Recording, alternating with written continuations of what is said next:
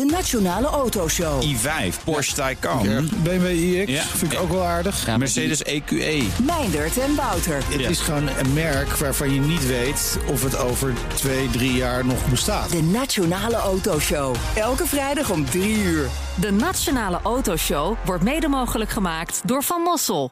Van Mossel. Voor mobiliteit voor iedereen. Radio Den Haag.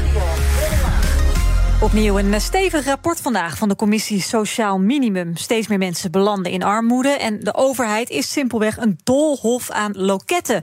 Men weet gewoon niet waar hij voor terecht kan. Het rapport werd vanochtend gepresenteerd aan minister Schouten voor armoedebeleid en onze politiek verslaggever Mats Akkerman was daarbij. Hey Mats. Goedemiddag. Wat lezen wij in het rapport?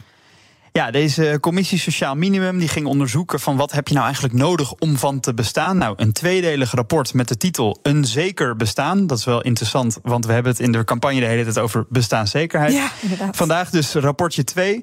En dat gaat vooral over de praktische uitvoering. Hoe zorg je daar dan voor? Nou, allereerst een voorspelbaar en een toegankelijk stelsel, zegt voorzitter Godfried Engbersen. We hebben nou een doolhof van voorzieningen op lokaal niveau. Landelijk heb je de ingewikkelde toeslagen.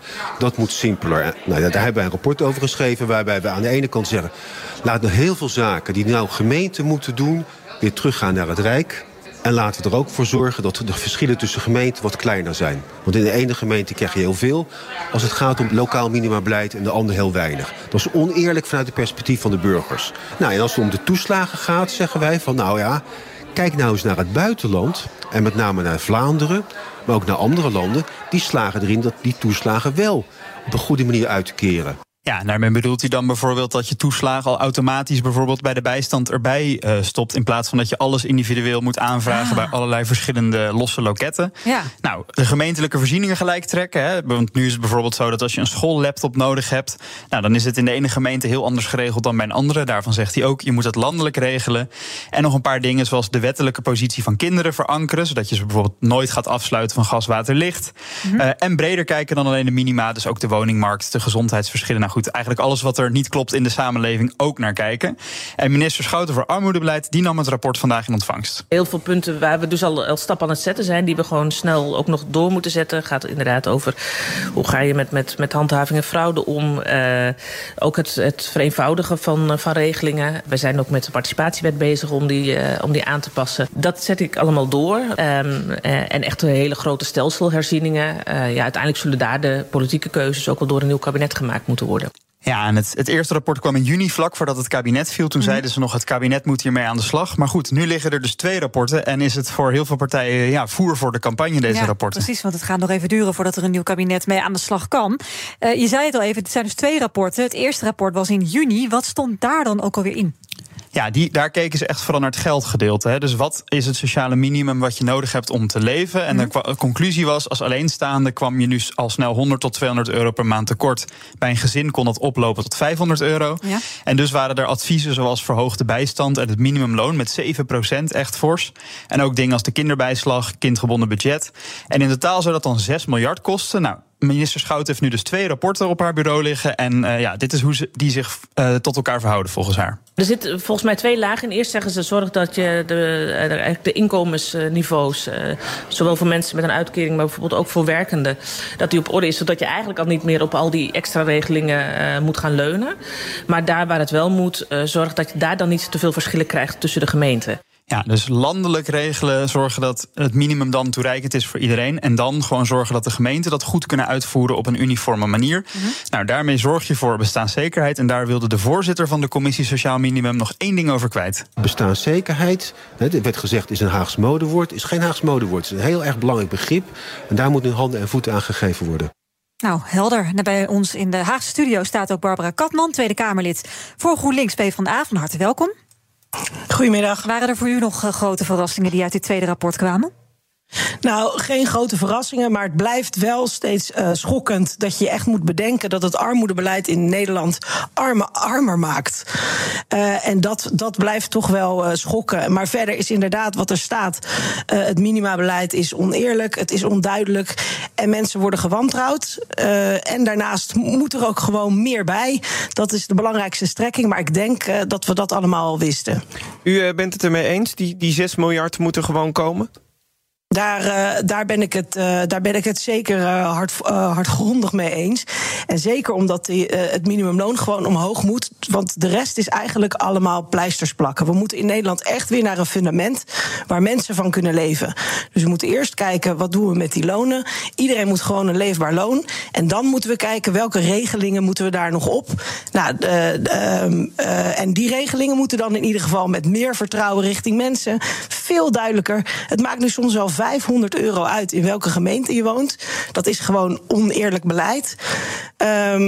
Dus dat moet gewoon beter. Maar dan zijn we ook van BNR altijd van, hoe gaan we het betalen? Waar gaat die 6 miljard vandaan komen? Ja, ik zeg toch eigenlijk altijd dat er zoveel mensen, echt veel te veel mensen in Nederland financieel in nood zitten. Dat zijn gewoon politieke keuzes. Dus je kan andere keuzes maken. Maar wat en, u betreft, wij kiezen er dan voor. Ja? Ja, GroenLinks/PvdA kiezen er dan voor om de vermogenden te belasten en ook de vervuilers te belasten. Nou zijn de regelingen best wel onduidelijk, hè? Dat hoorden we Mats ook al vertellen. Het is heel onoverzichtelijk. Je komt in een soort woud van toeslagen en regelingen die er zijn. En die verschillen dan ook nog per gemeente. Hoe ga je dat oplossen? Nou, eigenlijk is het simpele antwoord gewoon de toeslagen opheffen. Ja, je moet gewoon beginnen bij de kinderopvangtoeslag. Sowieso ben ik ervoor om van de kinderopvang een brede kindvoorziening te maken. We praten al heel lang over de voorschools. Eigenlijk zijn alle partijen het erover eens dat wat een goed idee is voor kansengelijkheid. Nou, dan ben je gelijk al van die vreselijke kinderopvangtoeslag af. Ja, en volgens mij na het toeslagenschandaal willen we dat allemaal. Ja, dat kan ik me voorstellen. Maar u zegt, ik wil een brede kindvoorziening. Is dat niet gewoon een beetje, komt dat niet op hetzelfde neer? Hetzelfde potje met een andere naam? Nee, want dat betekent dat je eigenlijk wat we nu via de kinderopvangtoeslag doen, wat een hele onduidelijke regeling is en waar mensen geconfronteerd worden met vreselijke terugvorderingen. Nou, we kennen daar het resultaat van. Die heb je dan niet meer, want alles gaat eigenlijk gewoon via de kinderopvangorganisatie. Maar waar ik dan wel benieuwd naar ben, u zegt toeslagen wil ik vanaf. Nou, daar heeft u volgens mij hele brede steun voor bij andere partijen, maar daarvan heeft de Belastingdienst al gezegd op z'n vroegst 2028. Nou, dan zitten we al in een volgend kabinet. Hoe ziet u dat in de tussentijd dan voor zich? Wat zijn daar de oplossingen voor? Wat je in ieder geval moet hebben, dat je in elke gemeente eenduidig beleid hebt, waarmee niemand door het ijs zakt. Want nu snappen mensen het echt niet meer, ook door de grote verschillen. En dat er gewoon één iemand is, één ambtenaar. Eigenlijk vind ik het woord voor ambtenaar in Engeland ook veel mooier. Een civil servant. Één iemand, één loket, waar je met al je vragen en al je formulieren terecht kan. Dus niet dat hele woud, maar gewoon één iemand die je helpt en die naast je staat, letterlijk. Is dat dan een soort instantie die opnieuw moet worden opgericht? Nee hoor, volgens mij zijn ambtenaren daarvoor opgericht en de overheid überhaupt ook om mensen te helpen. Dus je gaat gewoon naar de gemeente voor waar die voor opgericht is. Als je in nood bent, krijg je hulp. Alleen zijn dat niet 20 verschillende mensen met 60 formulieren, maar één iemand met één formulier. Maar toch, u zegt wel weer de gemeente. Nu is het advies, regel het nou gewoon nationaal en laat de gemeente het nou niet doen, want die hebben al te veel werk. Dus je moet eigenlijk een brief naar Den Haag sturen. Nou, qua financiën moet je zeker een brief naar Den Haag sturen. Want wat we nu heel vaak doen is, wat ik zie gebeuren, is dat vanuit Den Haag worden allemaal taakjes gedecentraliseerd. Alleen wordt daar geen geld bij gegeven. Dus het is eigenlijk een soort bezuiniging, die decentralisatie. Van, gaat u deze taak maar uitvoeren, gemeente, alleen u krijgt er geen geld voor. Dus voortaan moet gewoon altijd netjes dat geld erbij gegeven worden. Maar het moet wel gewoon zijn dat gemeenten kunnen uitvoeren. Want wat juist het grote probleem is geweest, is dat die gemeenten zich hebben teruggetrokken. Ja. Dat mensen eigenlijk die overheid kwijt zijn.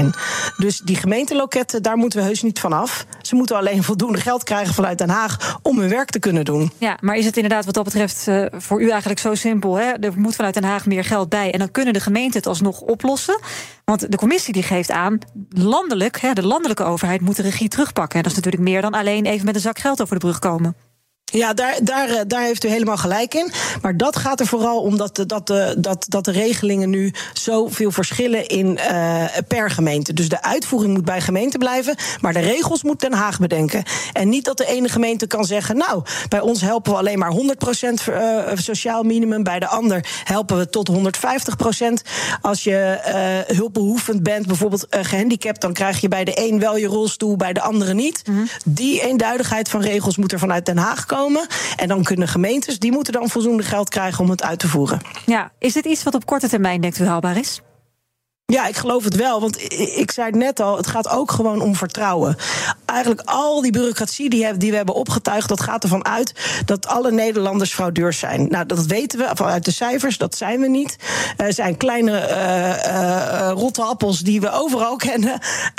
En dat zijn er vaak maar heel weinig die dat wel doen. Dus als we nou gewoon in ieder geval naar een systeem van vertrouwen gaan, dat als iemand met een vraag komt bij een balie, bij een gemeente, ik heb hulp nodig, ik heb geen geld meer voor eten, dat mensen daar gewoon kunnen rekenen op dat ze dan even wat geld krijgen voor eten. In plaats van dat ze 6 weken moeten wachten omdat eerst gecheckt wordt of ze wel echt honger hebben. Ja, maar toch, nu zijn die checks er ook voor om ervoor te zorgen dat niet iedereen die bijvoorbeeld gewoon geen zin heeft om te werken naar de gemeente toe gaat en zegt ik wil geld. Maar hoe zorgen we er dan wel voor dat er alsnog genoeg mensen die kunnen werken, daar gelaten, er zijn ook mensen die dat natuurlijk niet kunnen, dat die uiteindelijk wel gestimuleerd worden om ook een baan te zoeken. Want dat is ook bestaanszekerheid, hè? Gewoon werken voor je geld. Ja, daarom zei ik ook dat het zo ongelooflijk belangrijk is dat dat minimumloon omhoog gaat. Zodat mensen gewoon kunnen rekenen op een leefbaar loon, dat ten eerste. En ten tweede is dit precies ook wat het rapport zegt. Van dat het beleid, het armoedebeleid op dit moment gewoon uitgaat van een fout mensbeeld. Dat staat er letterlijk. Omdat eigenlijk de meeste Nederlanders gewoon willen werken, maar we hebben nu te maken met de groep die langs de kant staat, die kunnen dat ook, maar die hebben misschien wat meer hulp nodig bij werk. En de hulp wordt nu gewoon sluit niet aan op de hulpvraag. Dus dat moet gewoon beter. Ja, maar blijft de prikkel wel aanwezig? Hè? De prikkel om te gaan werken als je het minimumloon maar blijft verhogen?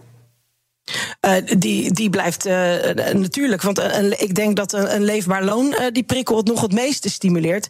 Maar ook als je bijvoorbeeld van al die vreselijke toeslagen en dat woud aan regelingen afgaat en je gewoon gaat naar basisvoorzieningen voor iedereen, dan gaat ook elk uur dat je op die werkvloer staat, gaat gewoon veel meer schelen in je inkomen. Ja. U noemt een hele hoop oplossingen. Het hangt natuurlijk ook veel af van een volgend kabinet. Ik ben wel benieuwd, als u nou terugblikt, hè, want dit is natuurlijk volgens de commissie ook over een periode van decennia. Waar is het nou misgegaan in dit hele stelsel? Waar zat voor u de crux? Nou, ik denk dat we er niet omheen kunnen dat op dit moment de parlementaire enquêtecommissie fraudebeleid bezig is. En dat we daar elke dag in alle verhoren die daar zich afspelen steeds het bewijs zien van waar de crux zit. Dat is het moment geweest dat we mensen zijn gaan wantrouwen in Nederland. En ik ben een positief mens, ik vertrouw ook mensen. Ik zeg dat mijn lievelingsspreekwoord is altijd zoals de waard is, vertrouwt hij zijn gasten. En ik denk dat iedereen dat maar eens te harte moet nemen. Hartelijk dank. Barbara Kathmann, Tweede Kamerlid voor GroenLinks/PvdA... en natuurlijk ook aan politiek verslaggever Mats Akkerman. Bij BNR ben je altijd als eerste op de hoogte van het laatste nieuws. Luister dagelijks live via internet. Jelle Maasbach. Wesley Weert. We zijn er voor je met het leukste, opvallendste, maar natuurlijk ook het belangrijkste nieuws. Tijdens de presentatie van die halfjaarcijfers toen die beurskoers in elkaar kukkelde. BNR Beurs. Voor de slimme belegger. Blijf scherp en mis niets.